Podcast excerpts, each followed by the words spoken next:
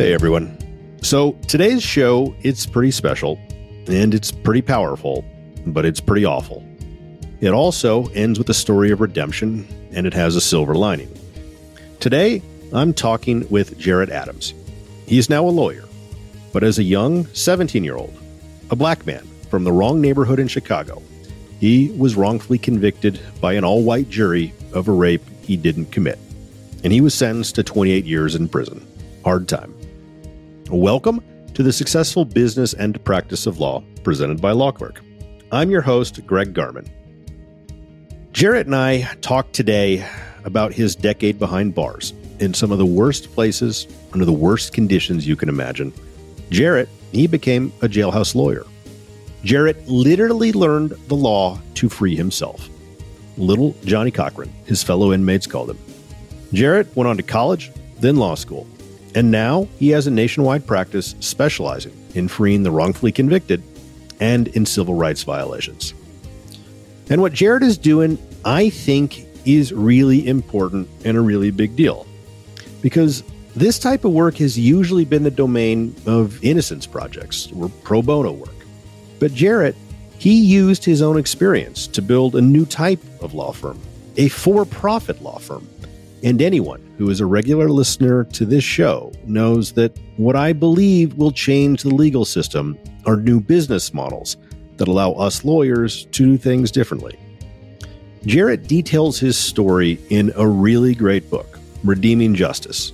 We'll drop a link to Amazon in the show notes. And I really can't say enough about how compelling this book and his story are. It was my gift of choice over the holidays. More so than any book I remember, it shows, when at its worst, just how broken the justice system can be. And you don't have to take my word for it. The front cover has endorsements from lawyers John Grisham and Scott Turow. This is one you really should stick around for. So let's welcome Jarrett to the show. Thank you for having me. I appreciate being here. So, Jarrett, the book, let me just begin by congratulating you. I'll admit, in my own heart, I can't figure out whether this is a, a tragedy or a enlightening story of, you know, redemption of, of a man overcoming his circumstances. But the book is amongst the, the most well reviewed uh, early books I've seen. You put it out, what, September? Yeah, in September the the critical review has been great. I think uh, Amazon identified it as a best book of September, the very first month it came out. And how'd the book come to be? Well, thank you again for having me on and, and to be able to share my story. Um, you know, it, it's important to be able to share stories, to create opportunities, to create other stories. And so the book came about basically by by this.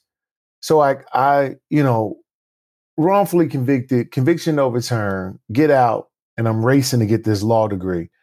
And I'm doing it with the mindset of once I get this degree, then I'll be able to swing this law degree around like a shield and it'll protect everyone. And and it's just not the case. And so I realized that, you know, with the practice, there was another act, you know, that I needed to focus on as well. And that act was the mass inspiration, the mass telling of the story in order to get mass change in this mass incarceration era. And so I, I thought about writing the book in a way where it was one thing for me to just write the book and say, look at me, look at this is what happened. But those stories aren't aren't right. they're not, you know, different, right? There's a lot of them like that. So I wanted to write the book because I needed to be able to, to bring people in, humanize the situation in order to get people to care about it enough to help. So, Jarrett, you know, the audience of this show is lawyers. And as a lawyer myself, I had a really strange feeling when I finished your book. I feel mm-hmm. compelled to apologize almost on behalf of the profession, even though obviously I had nothing to do with it. But yeah. it makes me wonder how much of this do you blame on lawyers for accepting a broken system? And, and how much of it can we change versus changes yeah. that need to be made by a legislative body or someone else? So whenever you have a problem like this, it, it takes it takes a holistic approach. However, I will say this: well, where I don't blame lawyers for the issues that we have in the criminal justice system, I want to make sure that I point out to our profession it's our responsibility. This country mm-hmm. was founded on litigation, a bunch of people litigating different issues, you know, to make this place a better place. And so, who are we to believe that that won't be how we get out of mass incarceration? And so that's the thing about it. Like we we have to acknowledge that as attorneys, uh, we, we you can call yourself whatever you want. When you're an attorney, you serve the people. That's what you do. We service mm-hmm. people. And so we have sectors of our society who are being taken advantage of. And we took an, an oath, an ethical obligation, you know, to be the voice for those voiceless people. And so in this situation, you know, I, think that that that we have to acknowledge that we have to have everybody, tax attorneys, bankruptcies attorney, you you name it. Everyone has to contribute to this pandemic that is the criminal justice system. And there's a part in the book where you, I guess, through your experience, you highlighted the difference between the U.S. adversarial system and the English system that you had a little exposure to that you thought was was less adversarial. Do, do you think, from a kind of fundamental baseline perspective, the way we've set the system up as being adversarial is the right way to go, or have we just all accepted? this premise that's taught to us beginning on on day one of law school that uh, that we might need to rethink. Yeah, and I think it's that it's the latter. It's the premise. It's this idea that you know this is the our founding fathers you know instructions and we have to follow it no matter what and i think that it's illogical i think that if our founding fathers were here right now they would accept the advancements in technology and science to help us deal with the criminal justice system and make it better I mean, they wouldn't just say, "Well, no, that's the way that it is. It's always been." And I think that that that it's it's foolish as, uh, of us to continue to make that argument. And yeah, you know, I mentioned that part in the book for a reason because, and and for folks, I, I ask folks to go out there and get the book. It's a, it's an easy, quick read, and I wrote it that way on purpose. And basically, the part that Greg is talking about, whereas I was at the Old Bailey, which is the criminal court system in London, and I had the opportunity to see this this female barrister. She was so amazing. She was prosecuting a child sex allegation at the earlier during the week. And our job was to go every day. So I saw her again at the end of the week, and she was defending a sexual assault case this time. And she was equally as bad, equally as aggressive and knowledgeable about the law. And it, it made me go back and think and write a paper that says they figured out how to keep and preserve the sympathy and empathy in their court system. And that's the truth. If, if we are so busy swinging the hammer, everything is going to look like a nail. And that's the issue that we have in our in our criminal justice system. Right. So in your circumstances, you know, you're a 17 year old, you're convicted and you're sentenced to 28 years. how much of the blame for this travesty of justice do, do you place on the individual lawyer who defended you or actually didn't defend you in the first yeah. case, the initial public defender? He's partly to blame, but the biggest blame goes to the setup itself, where you have a panel list of attorneys who are selected to take on cases such as mine. There are no checks and balances. There are no mm. resources. They're getting paid $50 an hour for a case. It has all the hallmarks of ineptness. Like that's what that is. They're, they're, you know, and so if you're looking to get a, a level balanced playing field, we have to invest in both the training of, of new attorneys and the resources to to balance the level the plant level of playing field and that only happens if all lawyers all big law all small law take their hand in helping to move this needle along and so what are the i mean what are the initial concrete steps that as a profession or even as a society you think we ought to be taking to at least begin the, the movement in the right direction? The first thing that we really need to do is this. We need to to invest in our public defense system. Right now, public defenders eh, are are carrying caseloads of 50 to 75 cases at a time. Greg, if me and you did that, we would be in front of the board of bar examiners explaining right. how we could be effective. So we I think we, we can't we can't allow that to happen. And also this, we have a system where 80% of folks rely on the public defense system when accused of a crime.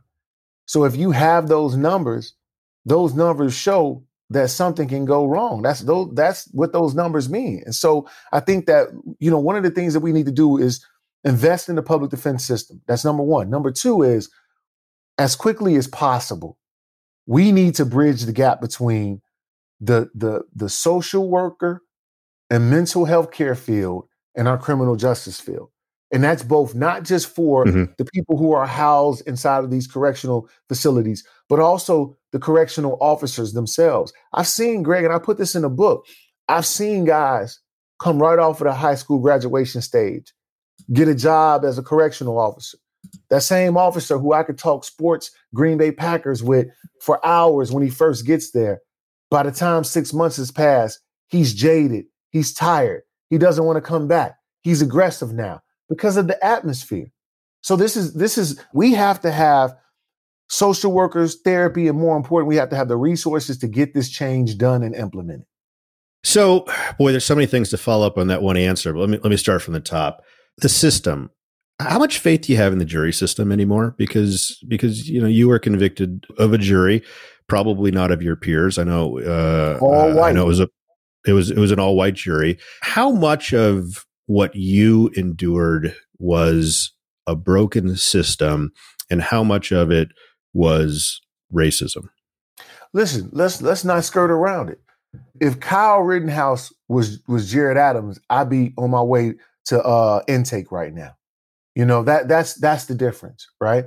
I practice law in the state of Wisconsin. I've never seen the interpretation of those gun statutes interpreted that way ever in my life. I've never seen the self defense interpreted that way ever in my life, right? But for Kyle Rittenhouse, they are and and it's just a, it's a glaring example of not only is the jury system broken, but it was it was never operable.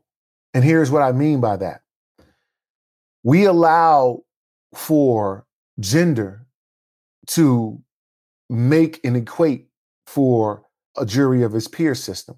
So that's how I'm able to sit in front of an all white jury because if it has one female, we've considered, you know, gender in the minority right. category. So that is a wrench.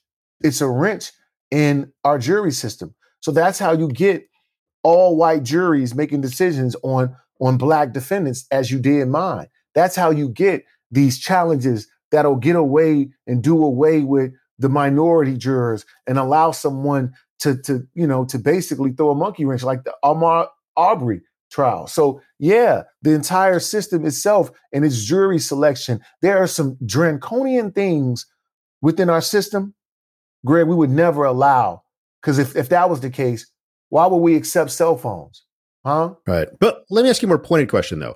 You know, we as lawyers, again, maybe not day one, but month one of law school, you know, we're sort of taught the essential integrity of the jury system.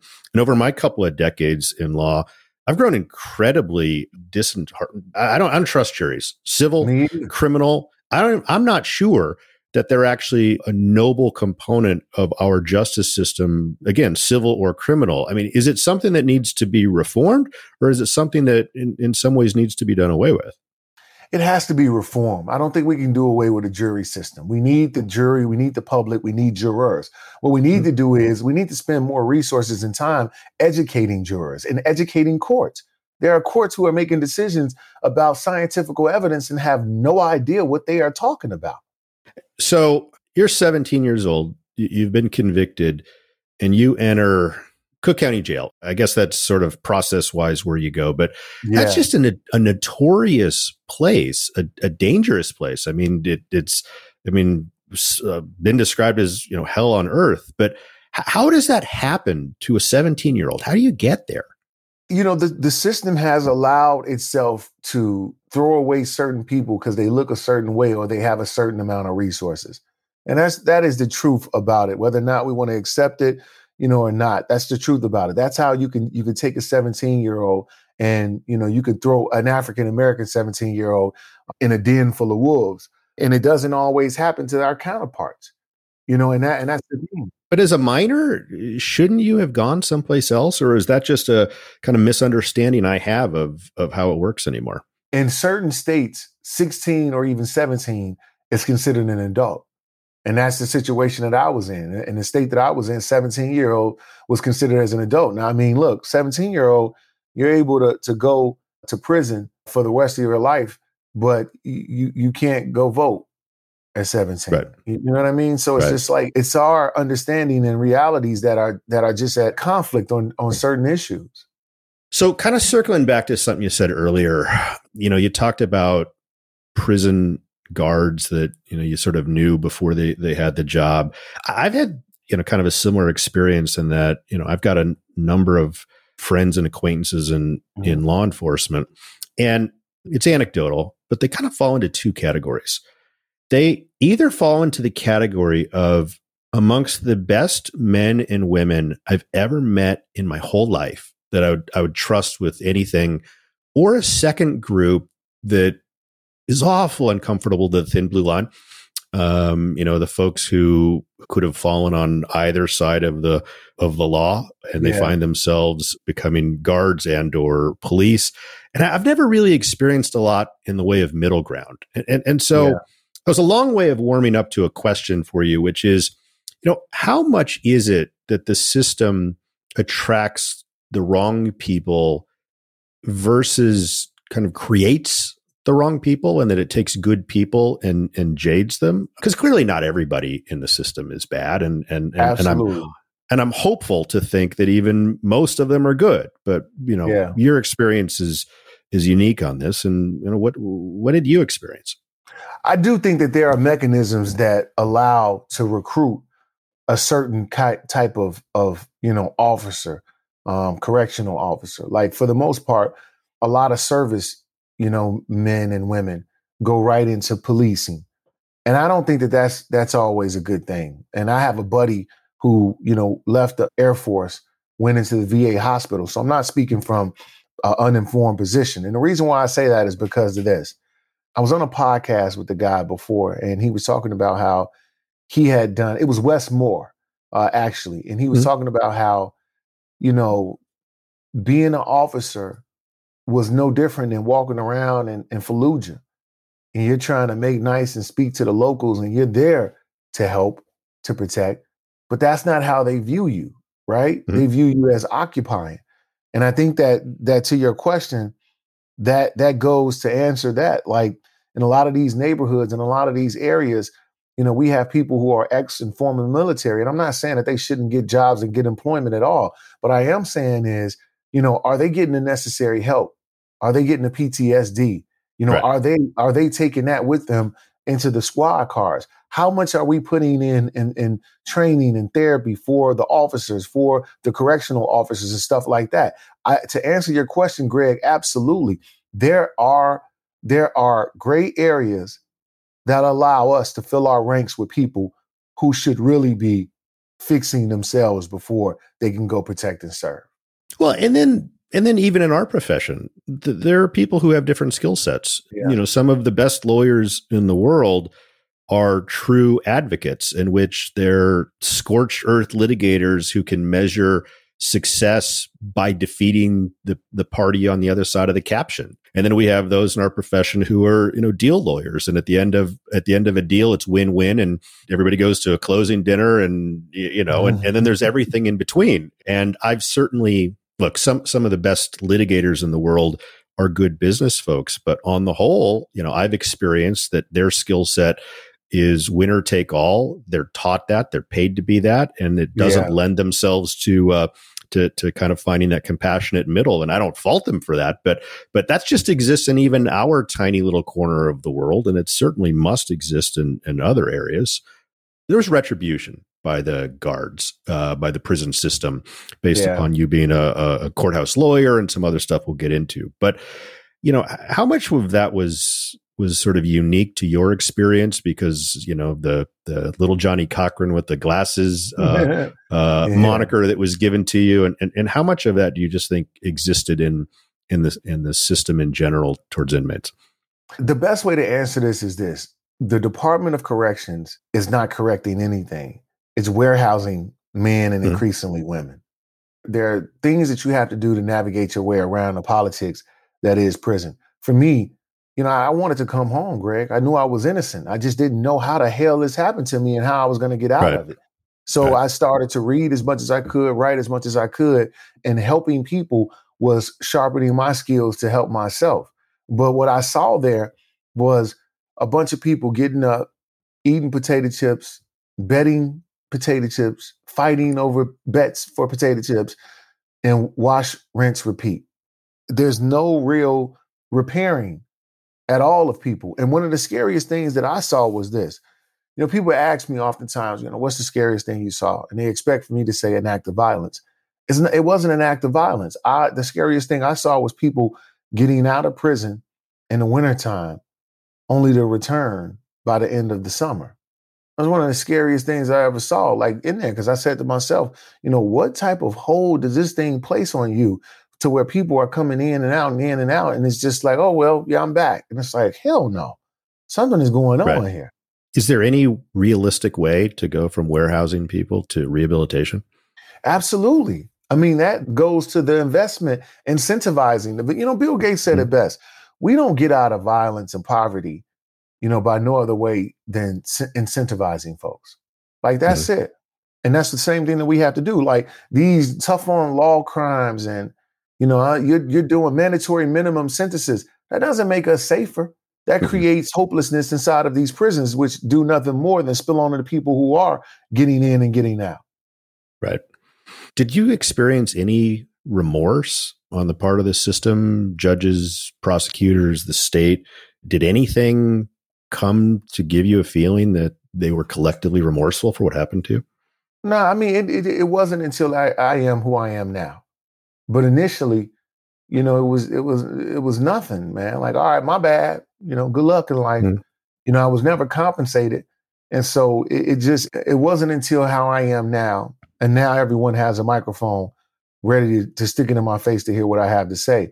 But I had had some of these same feelings and thoughts that I have now. It's just that I work my ass sure. off to get acknowledged in a field that everybody else is in now, which is the law. And that's part of your story, but it's not part of the book.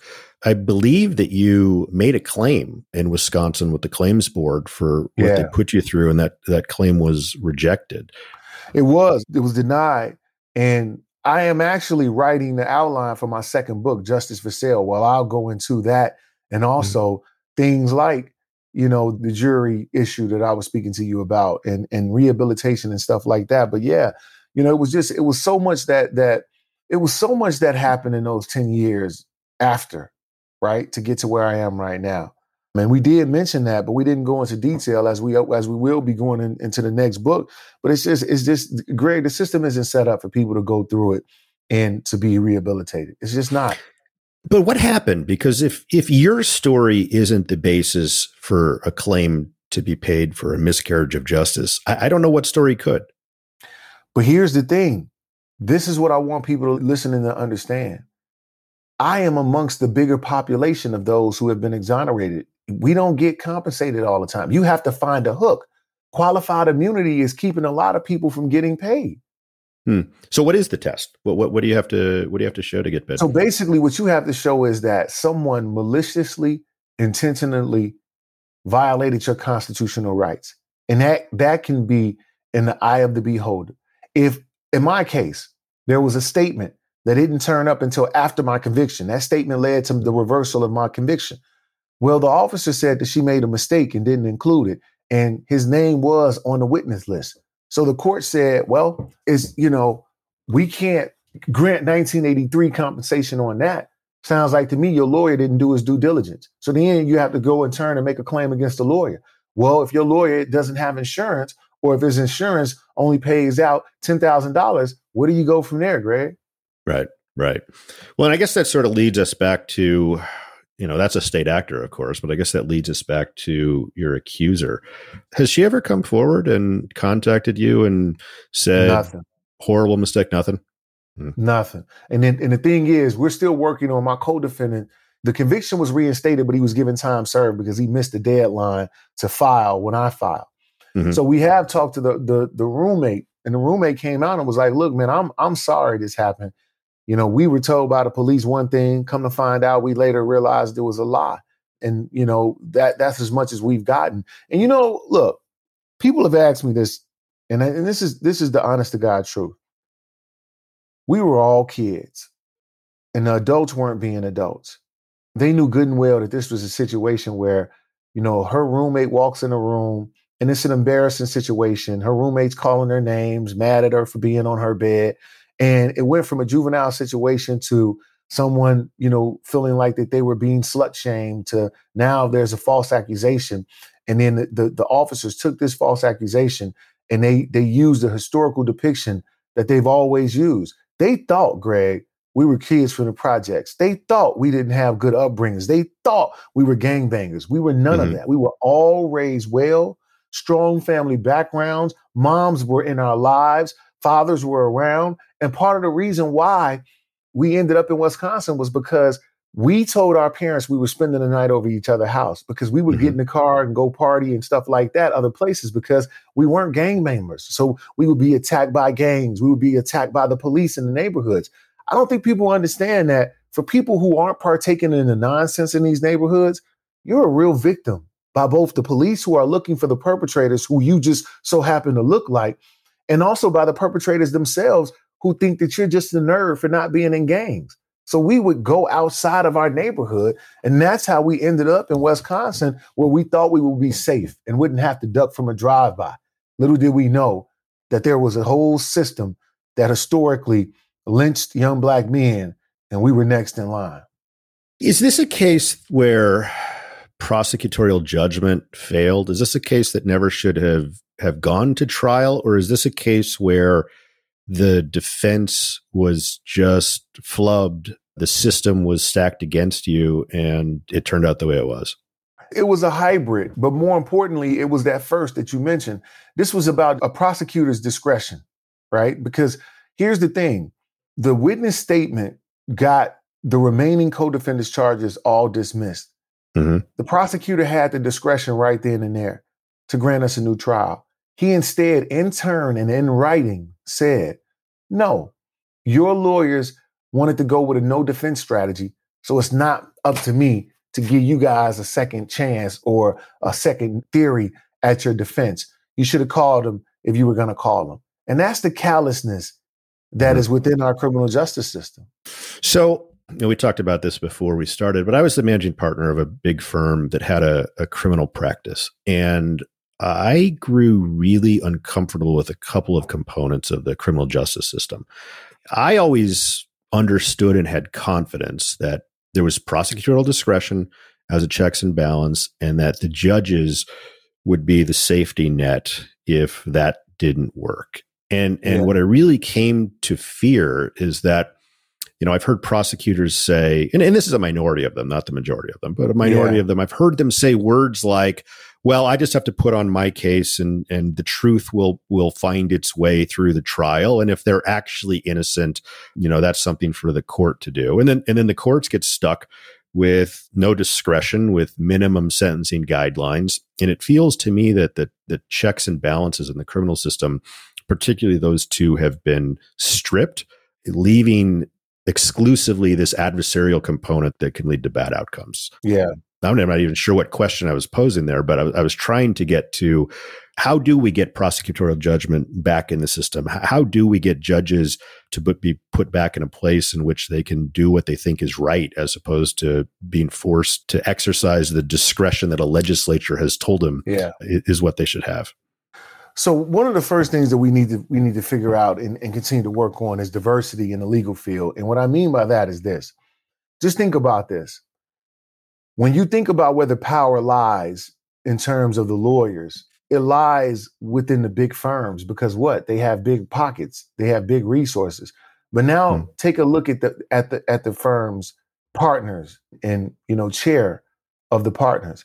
You don't see many African American men there. It's just mm-hmm. it's just the truth.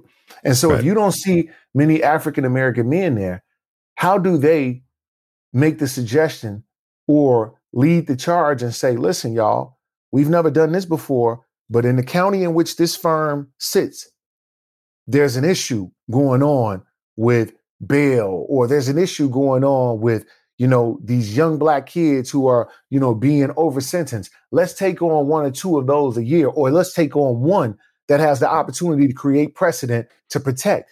You don't see that. And until you get the diversity, you're not going to see it. Let's go a little bit further. Prosecutors, right? 90 something percent of prosecutors are all male white, right? So that's an issue. If you don't have, you know, you, know, black male prosecutors who are able to implement certain things and say, look, this is wrong. We're we're, we're hammering a certain sector and it's, it's not, you know, right.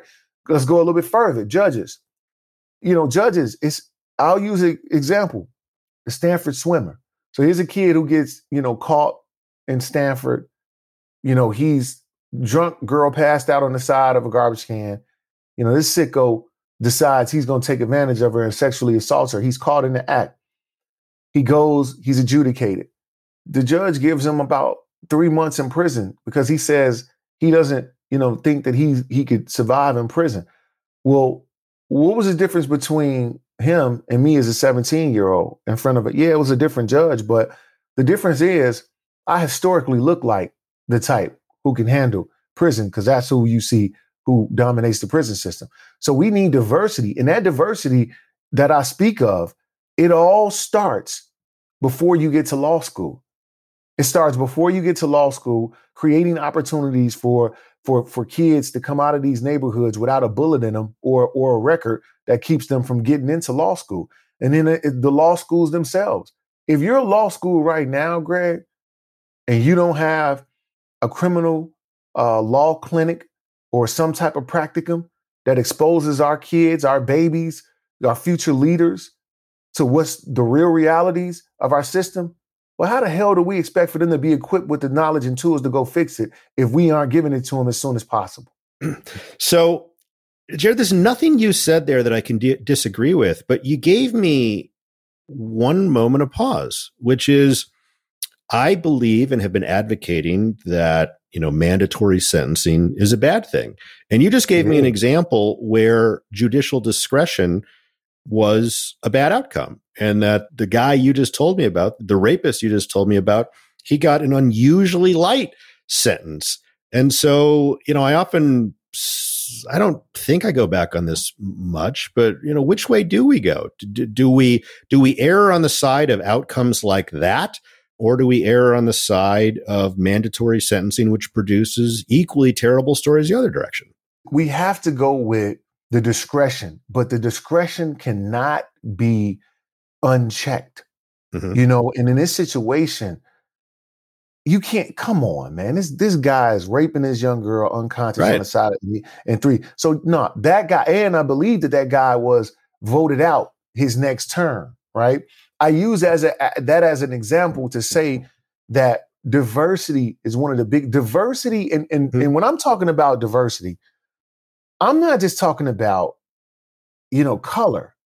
I'm talking about diverse ways of thinking people who right. are exposed to both you know what it's like to to affluent and and and communities who are struggling and who can balance that and that, and that's what i'm saying like you know it, it, it, this is about i don't know what that judge was thinking clearly he had lost his mind uh, mm-hmm. with that sentence that he had given and he was blistered as a result of it uh, and should have been but if you look at my prosecutor clearly this man had lost his mind to think that it was okay to dismiss the charges in one and keep the other two and make them sure. go the long route where we could have been stabbed, beaten, killed, you know, in the prison system. So I think even with those two examples, we have to have discretion, but we just have we have to have more diversity and checks and balances within that that discretion.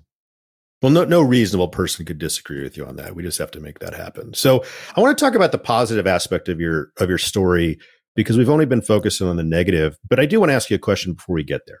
So I'm that lawyer that that you described in many ways. I'm a white guy with too much gray hair. Uh, I'm, you know, I'm a corporate bankruptcy lawyer.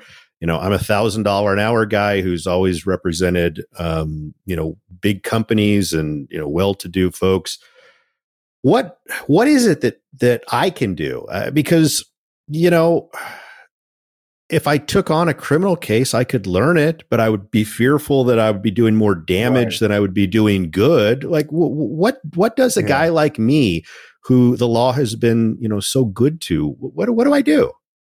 Here's what you can do. So I have Life After Justice is an organization that I created, you know, with with to answer that question that you have. And basically you could support Like if you told me, Jarrett, listen, I'm to come up with a group of guys. We're to come up with $50,000 a year for you. We want you to create a fellow. It could be called the LAWCLERK fellow. We will create that fellow and we will create that fellow and that fellow will do the exact work that both you and I come up with or you could say what you're doing with them is exactly what I want. They can they can help with mm-hmm. doing the research, they can help with doing the litigation on these issues that that we're talking about. Like right now, Greg, explain to me why why any interaction with the authorities, whether it be with an accuser or whether it be with a defendant, why is any interaction not recorded? Because we have Apple right. phones, we have this, we have that. So it comes down to the to litigation part of it, right? How do we take something and litigate it all the way to, to it becomes precedent? In order to do that, we need bodies, we need resources, we need to create more folks who are pushing this needle along. So that's how you could do it. We need donations. We need mm. folks to say, okay, look, I don't know anything about criminal law, but I know what you're saying makes a lot of sense. Mm-hmm. Me and my firm has gotten together. We're gonna three years, fifty thousand dollars. You find find a fellow. Let's go for it. That would help so much, Greg. Well, you and I are going to talk about that when we uh, when when we're not recording. But uh, what you're doing is is so important, and and like I said, I, I had nothing to do with it, but I, I have this anxiety and I have this discomfort and I have this almost feeling of responsibility for what you what you went through as a as a member of this profession. But yeah. let's turn to the redemption part of this story, the yeah. the the part that's inspiring. So you get out of prison what 2007 i think it is 2007 february Two, i come home you get out of prison 2007 and there's no doubt that we could do another show on just the rough patch that you go through before you know the light your life starts to come together for you but but kind of summarizing that part you you go to college you graduate you get your degree you go to loyola of chicago um, so much positive happens to you. you you become embraced by a, a, number of you know noteworthy judges and others, lawyers in the legal mm-hmm. profession. And then when you graduate, you you go to work for the, the Innocence Project, right? Yeah. And and so you come out of law school. That choice seems obvious, but but walk me through how you make that first choice. Yeah. So so when I came out of law school, I graduated, and I remember, you know, they give you just the the placeholder until your diploma comes in the mail. And so I remember taking it to my mom, and I remember, you know, she just broke down. She's crying, and I'm like, you know, why are you crying? We're supposed to be celebrating now. She's like, no, I'm not crying because I'm sad. I'm crying because I know that you you'll not just go on to go make a lot of money. You'll you'll make some mother not have those wrinkles and creases of anguish on her forehead because she can't afford to help her son. She was like, "You, you know, I don't think you understand that. Just you going through that is one thing, but me not being able to help you made me feel helpless, and there's nothing like that for a mother, you know, to feel helpless. And so uh, I, I took that as a sign. What we were just speaking about, figuring out how to do good and be able to take care of your family. I started the wrong way. I started like literally putting every dollar I had back into these cases. And it wasn't a good model or anything at all for business success. But I wanted to not just be a story, I also wanted to have the skill set. So I thought, what better thing for me to do than to finish up this clerkship and then go and work for the Innocence Project for two years? Because I, I didn't, I wanted to not only know how to do what got me home, but I also wanted to, to, to learn how to take it to the new level. For example, right. there's a reason why, Greg, there hasn't just been the stopping of one iPhone, right? We're on 13 right now because there were ideas implemented to make it better. So I wanted to take what the Innocence Project started and, and, and make it better with my own group. That's why Life After Justice came around and was created because now I believe I know what it takes to like do this. We have to key in on certain cases, go all in on those cases to mm-hmm. create mm-hmm. precedent to prevent other cases. So and this is where it's really interesting to me what you're doing because you know what the Innocence Project does, and I mean that's it's just wonderful work. But at the yeah. end of the day, you know, it's supported by um, donations and it's supported by people who are acting, you know, in in a charitable way, for for lack of a better term. Yeah. And and I've long been a believer that you have to align economic interests to really in some ways change the world. And so in 2017, you open your law firm, the offices of, of Jarrett Adams, yeah. and you set out to take on cases that are uh, not only criminal defense, not only kind of 1983 actions, but wrongful conviction litigation. Yeah. How do you build a business model around that? Because I really think that this is how I don't want to be crass, but I'm a believer in capitalism, and I'm a believer that that that this is how we make the most substantive changes in the world is allowing the best and brightest of lawyers to do you have to do well to do good. I believe that. And, and, and yeah. so so what did you set out to do and how did you set out to build a business around doing good? Yeah.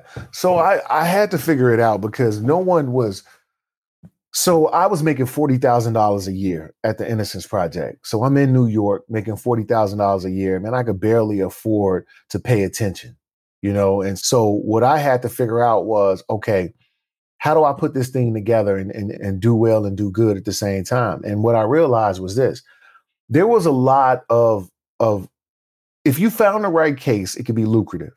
There were firms who had, you know, brought in a hundred million you know, in attorney fees off of just doing wrongful convictions. But the, but those same firms, you never saw them invest back in to the pool of people who get out and they don't have anything or anything like that, right? So I what I did was I got a hold of my first civil case and I started to work that case up, wrongful conviction. Um, and I did it both state and both federal. So I was able to settle the state the state claim in order mm-hmm. to get the money to do the federal. And that's what I did. I literally had I, I did not take a salary for three years and I worked on these cases. Like I put all of my money and I didn't do it because I wanted to. I did it because no one was giving me a hundred thousand dollar a year opportunity to do what I wanted to do. So I took a leap and did it on my own. And so what I'm now at is this. Now I have several different 1983 cases right now that are in the oven. I have other wrongful conviction cases that will eventually be 1983 cases, right? So there's a model and, and a way to make money off of it to do continue to do the good in it as well. And and we've been we went a bit further because I, I noticed, you know, realize we have way more needs than we have what's coming in. So the reason why I created the the nonprofit was because Greg, I want to teach people this.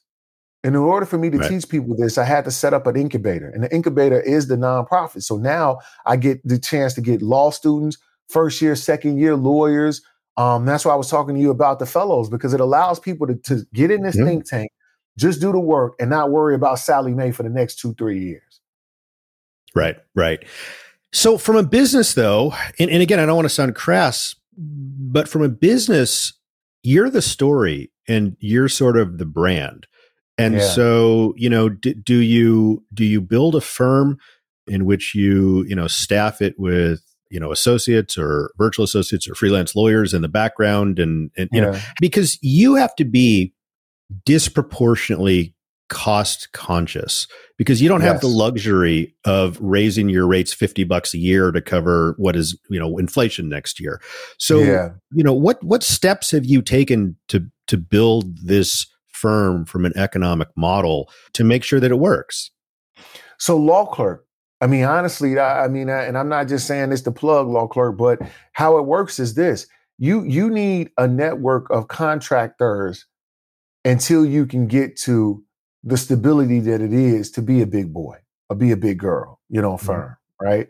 And so you have to do that and be economical because you have the cost of court reporters and you have the cost of travel. So you built this virtual network of people to help you get it done. Yeah, you'll be the one who's flying and arguing and stuff like that, but you you essentially have admin work and researchers and writers, and you can find some some good people, good qualified folks.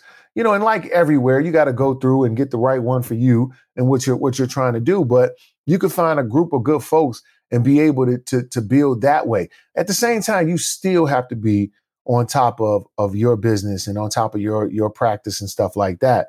But to be able to have access to some folks who have taken a lot of the checks and balances that you would have to necessarily go through to hire anyone away with LAWCLERK vetting them out. It's allowed me to be able to move around. Right now, my my practice is in I'm national. So I'm all across the country on certain cases where, especially where people can afford me. But now I'm I'm you know able to to to Chicago, New York, Milwaukee. I'm able to do this. Um, you know, a, a lot in large part with the relationships and the work that I'm getting done on on LAWCLERK. You know, to have look these these cases are are big. So when you need to research issues, you're talking about three four hours of research. I mean, am I? You tell me, am I bringing in money if I'm sitting there three four hours researching one issue that I know has to be done? But you know, nah. So you right. you're able to use someone, and you have a, an mm-hmm. in-house system where where Greg you used to have to hang out a job ad and hope you get the right, right. person.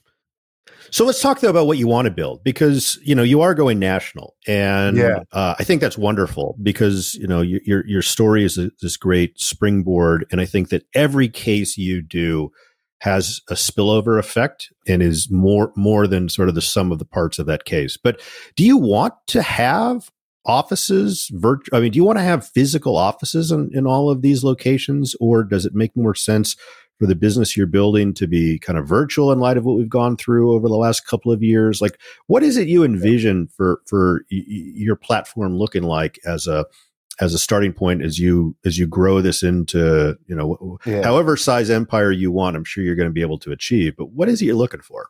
So what i'm looking to do is this. Remember how i had the conversation with you before about how when you look at the titans of our industry and you look at the impact that they that they're able to have because they're so huge. And then you look at the diversity issue at the top. I'm trying to flip that on its head, Greg. Mm-hmm. And what I want is I want a Titan. I want a Titan, you know, led by the person that you continue to see get stopped unarmed and killed, a black man. And I and I'm doing this as a way to to chip away at the stigmas that that have been historically placed on us. You know, I I, I think that that sometimes people will read what they read. And then when they actually have a conversation with me, they'll walk away and they'll say things like, man, damn, you know, you're so impressive or you're so articulate. It's a compliment, but I don't think that they know that, that, you know, in all actuality, it's like, it's one of these things where, you know, you, you believe then um, what was historically depicted as if, you know, we couldn't be equipped. A lot of this comes down to right. training and who you're around, right. Greg. And I was around some good people, man. I don't want people to think for a second that, I swallowed a smart pill on my way in or out of prison because that's not what happened, man. I had, you know, former prosecutor AUSA and Mike Monaco. I had former judges. I had the community invest in me in order to get here. So now I'm trying to invest back in the community. And so, you know, this is a way to do it. But I want a titan. I want a big boy because that's how you get to creating the pipeline of diversity. That's how we're able to hire former judges, former prosecutors to help build out, to build a model of, of producing and and and getting involved and more importantly having the resources to do it i'll ask you the question that you you know in the assembly fashion that you asked me name one name me a big national african american firm that rivals some of the ones that that that you can think of you know winston strawn and sidley and like you don't you, mm-hmm. Mm-hmm. you know no I, I i mean again you've made a point that you can't refute. Um, and you know the reasons for that are many and complex, but they all essentially boil down to to sort of the same historical problems that we're yeah, that you're fighting for and trying to deal with. So I want to ask. I know you wrote the book for all the right reasons, and, and there's no, yeah. there's not, there's not any part of me that worries about that. But what has the book done for your business um, in the couple of months that it's been out? Has it Shit, has it has it changed things? no, man, right now it's creating more work because mm. because everyone wants to talk about it. Like they they're mm. like, man, this is like a really good book. you know, so that's that's people's reaction. And I'm I'm thankful that it's receptive like that. But honestly, Greg, this is what I need to do. I mean, if not, you know, just speaking with my wife and stuff like that. I have to get out here and I have to speak about the book because I have to get the support to build out the the model that I'm trying to build out so I don't drop dead and kill myself I'm trying to do it all. It's not it's not going to be possible. And all I'm saying is this. Right. You know, folks listening right now, they might have in mind who they've always donated to. Maybe it's the, it's the same old, you know, from from from long before. And I don't want to name organizations and tick them off. But what I'm saying is this: give someone else mm-hmm. a shot. Give someone else a shot. Mm-hmm. New ideas. And I think that life after justice, I think that what I'm doing is that new shot because it's sound. And what we're doing is we're doing duplication, Greg. That's what we're trying to do. We're trying to mm-hmm. duplicate as many people as we can that are knowledgeable about this issue to help tackle it because there are people like yourself and other folks who are it would be more work for them to learn and get caught up to speed on this as opposed to talking about it and supporting it through however way they can do it. Well, it is a good book, and I don't just say that because you're here. It, it's already been a book that uh, I've gifted and I've bought uh, people for, and, and, it is it's going to be my my holiday gift of default. I promise you that. But after we're done here, the stuff I want to talk to you about because um, yeah, uh, I, am gonna uh, I'm gonna find find a way to help what you're doing because it's important, and you're Thank the you right so guy. Much. From a business perspective, though, you know, y- you find yourself in a spot now where you can't be the guy writing the motions. Uh, yes. You're you're squandering your value. Uh, and, yes. and, you know, I see too many lawyers who kind of go the wrong direction on that. Y- your highest and best use is you know being out there in the universe of ideas. It, it's promoting you know what happened to you, and then building a firm behind you based upon your brand. And that's, in my opinion, kind of the law firm of the future in many ways, which is Absolutely. which is there's going to be a thousand different business models based upon kind of the individual creative nature of lawyers. And uh, this is a long, long way of of me saying, Jarrett, I, I I congratulate you for what you're building because you've taken a a really, really a tragic, just to even cover it, a really, really tragic chapter in not only your life, but the life of the criminal justice system. And you've built this foundation to go do and make the most of it. And I want to, I want to thank you on behalf of everybody in this profession. I, I want to kind of thank you as a, as an American. And I, I hope you and I can, uh, continue this conversation because uh, I and we yeah. do want to support what you're doing. We're, we're going to put a link to to everything you're doing uh, in the show notes. We're going to put a link to the okay. book. I couldn't encourage our listeners more to uh, to not just buy one, but to, to you'll be happy giving this this this book out because yeah. as tragic as the first half of it is i guess the last third is what i deem to be your redemption story uh, of, yeah. of, good things happening to you. And uh, i'm so happy and excited that you joined us here this morning uh, jarrett. And uh, we wish you the best. And uh, if you don't mind uh, perhaps from time to time we can have you back and check in on how things are going.